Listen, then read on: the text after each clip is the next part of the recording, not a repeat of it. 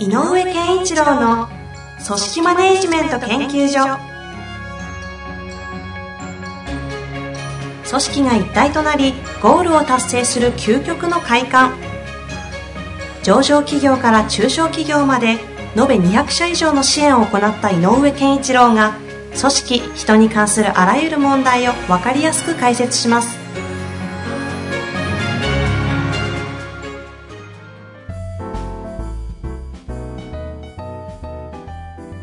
こんにちは、遠藤和樹です。井上健一郎の組織マネジメント研究所。井上さん本日もよろしくお願いいたします。よろしくお願いします。さあ今日も質問来ておりますのではいご紹介してまいります。えー読みますね、はい。優秀なリーダーが育ってきて、業績としては非常に良くなってきている一方、優秀さを自覚するにつれ、うん自我が強くなり、はい主張が激しく、はい。統制しにくくなってきました。はい。抑えつけたくないものの調子に乗っているような感じがしていて悩んでおります。はい。という、えーこの方も一応経営者ということしかちょっと分かってませんが、ほいほいほいということのようですね。はいはい。はい。まあ、あの、こういうのもよくある。っていうかで、すか？はい。そう、あのー若い頃にね、優秀さの片鱗を見せ、で、まあ仕事もテキパキこなせるようになって、まあこいつ頭もいいなとかね、えーえーと、いい評価も与えられ、で、いい仕事もしてたと。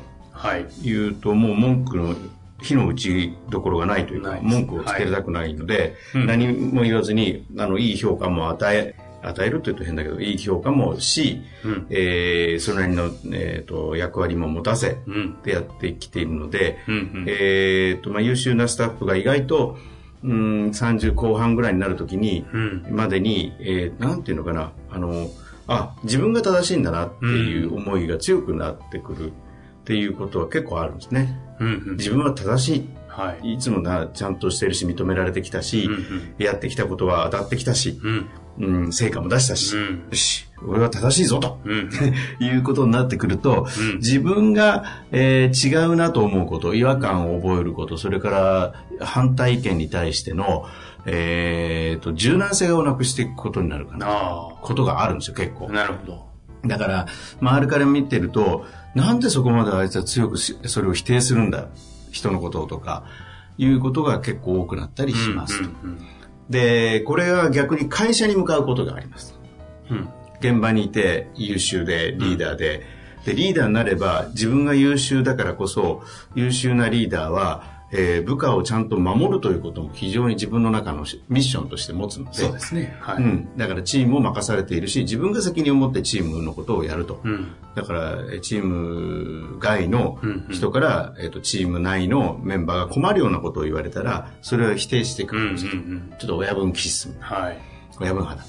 みたいなことも出てくるし。はい。優秀であればあるほどそうです出てねくるんで、えっ、と、場合によっては会社の、えー言ってることを、えーそこから見て理不尽だと感じること。あります。うん。うん。で、えー起こることは会社に対して強く、えー言い出す。違うと思います。で、自分は発言していいと思ってるんうん。ですね。うん。言う、言うと。うん。えーえー実今こういう状況だから、こうあるべきだと思うので、今やるべきことはそっちじゃありません、みたいなうんことを強く主張するというか。はい。だから私が正しいと思うという背景の中でそれを言うっていう光景があるので、はいもしかしたら今日の質問も、うんそういう風に育ってきた人なのかもしれない。まさになんかそんな匂いがプンプンするような。ですよね。はい。雰囲気でしたけど。えっ、と、こういう人たちにとって何が足りないかっていうと、なんだろうん。経営者が見てる世界をまだ見てない。う。あだから、1階から2階か3階には上がってきたあ。んだけど、うんうん4階5階屋上の景色はまだ見てないので何言ってんだっていうことがね隣に3階建ての家が3方向にあって開けてたらこっちに開けてる方に行くべきだろうと。三方塞がってますと。3階の人は言うんだけど、うん。屋上にいる人はいやいや違うとその3階の隣にはもう何にもないんだと。うんうん。その今見え、目に見えてないけど、ちょっと行くとすっごい大きな建物があって、そこ行き止まりになるぞっていうのが見えてたりすると、なるほどね。はい。いやいやいや、これから3階、ちょっと苦労するけど3階乗り越えていくんだって、隣の3階の。建物を乗り越えていくんだっていうことを指示するのが経営者。うん。だから、えっ、と、そういう意味で言うと、あのー経営的な視点、経営的な情報、はい。えー選択情報うんみたいなのを、まあ、あえて、えーどんどん突きつけるっていう手かもしれない。あ、この方、こういうところまで来た方には。うん。で、余計天狗になる っていうこともあるかもしれないけど、なんかね、やっぱり、経営的な視点で悩むっていうことを経験させないといけなくて、うん。あの、これはどっこれ究極の選択だぞと。どっちなんだって迫られて、いや、どっちかに決めなきゃいけないと辛いなっていうようなことを味わわないといけない。なるほと思うんですね。だから、ある意味、えっ、と、自我が強くて、自分の主張ばっかりするっていうことは、他者のひことが間違って見えてる人なんで、うんその、間違ってるんではなくて、それにはこういう背景と根拠があるんだっていうところまで、全部見える状況にしてあげて、君だったらどうするって言言う前、押し付けるっていうか、こちらの指示、決定事項を言う前に、君ならこういう場合どう考えるのって、参考意見として聞いてみる。ど。なるほど。その大きな意思決定のところをする役割までちょっとこう、与え、あ与えるというか。あのそれに触れさせる触れさせるか。うん。君だったらどう思う？実は私なりなりに決めてることがあるんだけど、ちょっと現場の意見も聞こうと思って、君の意見聞こうと思ったんだよって言って、えっ、と、いや、現場としてはこうですけど、うん、まあ、もう一つの選択肢ももちろんありえますよねっていう否定材料をなくしといてあげれば、うん。相手が否定する材料を開示してなくしといてあげれば、うんうん。実はこっち行きたいんだということが言っても、えっ、と、誇示しなくなる。なるほど。まあ、こういう状況において起きていることの一つは、その、そういう優秀なリーダうん。ーは、ある種その経営視点が足りないっていうのが一つあるだろうということですね。逆にその、この方一応経営者ということなんですけれども、もともとは多分自分自身でガンガンやってきた中です。優秀な子も育ってきて、業績も出てるようなので、ああ、楽になってきたなって一方で、そういう子がちょっとこう、多分噛みついてきたりするんでしょうね。うんっていう場合のこの経営者側に対して起きてることというか、ああ、はいはい。まあ、もしあるなら変える。だからこそこう変えた方がいいとかっていう視点っていうのはどうなんですかね？あのーやっぱり自分の意思決定が、あのー根拠と向かう方向の目的をちゃんと見定めた上から自分たちのビジョン、ミッション、理念とかね、そういう自分たちの経営しているスタンス、思いっ。ていうのに、たがうことなく意思決定してるっていうんだったら、自信を持つべきだし、うんうん。えーそれが自信を持ってれば、さっき言ったように、堂々と開示して、こういう意味だと私は思ってると。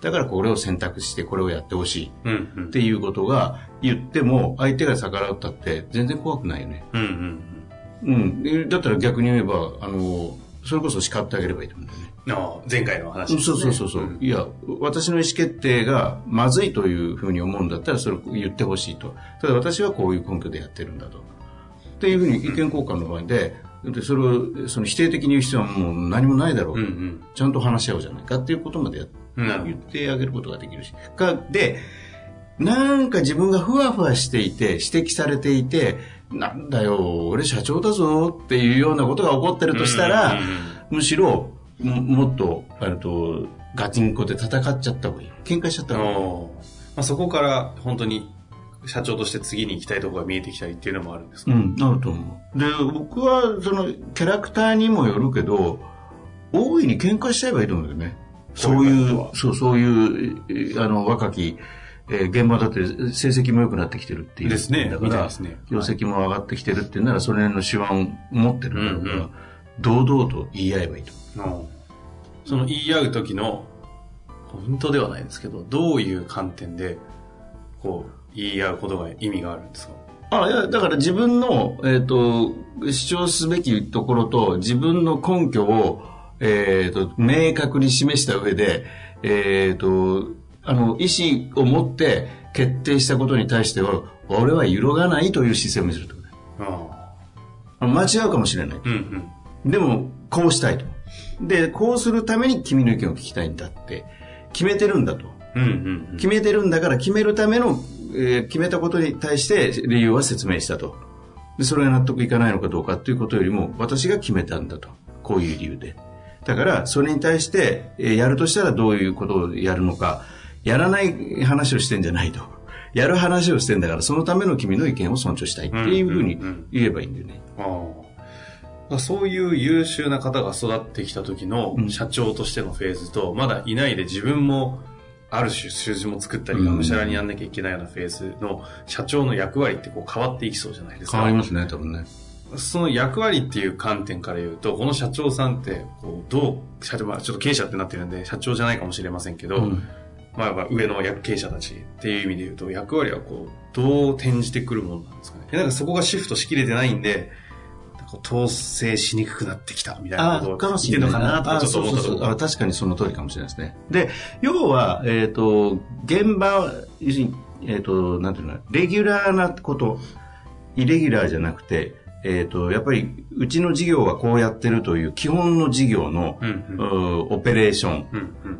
と通常のマネジメント。っていうのはもう現場に委ねていくってことなんでね。だんだん。うんうんで、イレギュラーとか、新しいものとか、未来とかっていうために上が、経営者がシフトをしきってないと、うんだから多く、多くのものを下が処理できる状態にしていくっていうのが、だんだん、あの、成長のフェーズの中で。うんだからナンバー2が必要だって僕が言ってるのもそういうことだし、で、リーダーが育ってきてるって言ってんだから、うんうん彼に現場のオペレーションができる。でも現場のマネジメントとしてはまだ上からの情報を知らないので、現場だだけの発想でやるから、育てなきゃなんだよ、この人。ある種経営視点っていうところを入れて、ちょっと引き上げなきゃいけないわけですね。で、えっ、と、自我が強くてって、もし、えっ、と、失敗が許される範疇のことであれば、よし、じゃあお前の言う通りに今回やってみろっていう場合も必要。なるほど。でも、よ要は、えっ、と、一つの事柄に対して、例えば右行く左行くの意見の差で、やりにくいって言ってるレベルじゃダメだよっていうことを言ってる。うんうん違う視点で、右の理由、左の理由を、その、右、左の手法の話じゃなくて、根拠、意味、目的の話をちゃんとしましょうっていううん。うんうんその上で、えっ、と、いや、現場は左ですって言い切りになる。よし、ゴールは一緒だったら左やってごらんって言ってみればいい。思い切って。うん。なるほど。どんどんその意思決定も含めて委ねる。それで失敗させればいいんだよね。ああの、で、違ったって思ったら、どうだったんだ、こう、会話って言ったら、うんやっぱり社長のおっしゃってた右だったかもしれませんねって。うんうんもしそういう場面が一回でも起こったら優秀な人だから分かるから、あ。うんうん次からはその右左の論争になったとしても、うん、そうか、右っていう手法もあるのかもなっていうところまで来るから。うん。なるほど。で、だんだんだんだん、えっ、と、判断する力が、あの、高まっていく。で、判断力があれば、委ねる側も安心して任すことができるっていうことなので、やっうんうん。ぱり任せられる度っていうのが上がっていかないといけないの。ああ。なるほどですね。うん。だから、そういうことを、任せるためには、景色がどういう景色をこの人は見てるのかをちゃんと。ああ、こちら側がちゃんと観察してあげる。そう。で、見えてない景色は教えてあげなきゃ。なるほど。その情報もしっかりと入れて、同じ景色を見ると。うん必要におっておいてはその景色から意思決定もさせてしまうと。そう。ミスも許容すると。そう。なるほど。だから、場合によってはね、あの、あどなたかがこの間おっしゃってたな、なんか新しい機械が欲しいって現場が言ってきたと、うん現場の責任者がね、はい。で、いや、これいくいくらだよなと。で、冗談っぽくかもしれないけど、それを自分の借金として負債を抱えるつもりがあるならばいいよって言ってみたって言うんだよね。うんどうだったんですかね？どうなったか分かんないけど、うん要するに一般の中小企業の社長さんっはいてそれのリスクをちゃんと負うわけじゃない。そうですね。個人担保、はい個人で。はい。っていうことをするんだぞ、俺は意思決定者としてするんだぞっていうことをちゃんと教えたってこと。なるほど、なるほど。その景色を見せたわけですね。そうで、俺は、えっ、と、今、それを確保することが今できないと、正直。そこまでの、なんか、えっ、と、賞賛がないっていうことなんじゃないかな。うんそういうことをちゃんと会話したっていうこと。なるほど。どうなったかというのも、そう、こう言って、まあ、で結果、一回、なんか、こういう条件を満たしたら、じゃあ、買ってくださいっていうことがになったのかな。なんか、そんなのがおっしゃってたような気。まあそういうのが一つの例なわけですね。うん。景色、見えてる景色が違うからっていうことなんじゃないかなと思う。なるほど。なおさらそういう時だからこそ景色を見せてあげる機会をちゃんと作って、情報も出して、引き上げてあげて、やっていくというのは重要だということですね。各有私もですね、非常に、そういう時期があって、今にして思うと恥ずかしいっていうぐらい反抗してたよね。現場命みたいな。そう。現場だろうなんていう感じで、えっ、と、経営者がそう言ったって現場だろうそれを背負うのはっていうのがすごく思いが強すぎたんだけど、うん。今にして思うと、あの、ある案件があった時のことも今思い出しても、えー非常に視野が狭かったって思うもんね。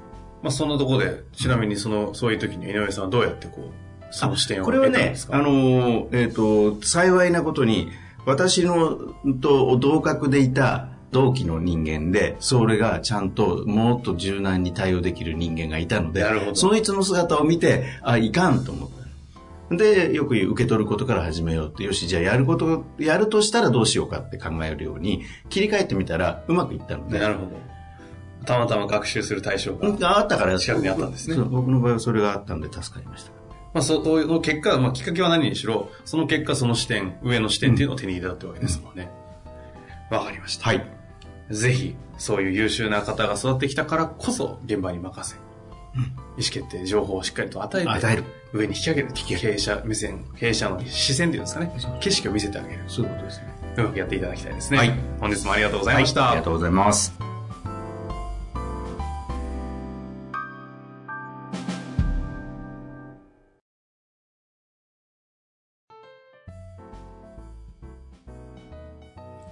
日の番組はいかがでしたか？番組では井上健一郎への質問を受け付けております。ウェブ検索で人事明快と入力し、検索結果に出てくるオフィシャルウェブサイトにアクセス。その中のポッドキャストのバナーから質問フォームにご入力ください。また、オフィシャルウェブサイトでは無料メルマガや無料動画も配信中です。ぜひ遊びに来てくださいね。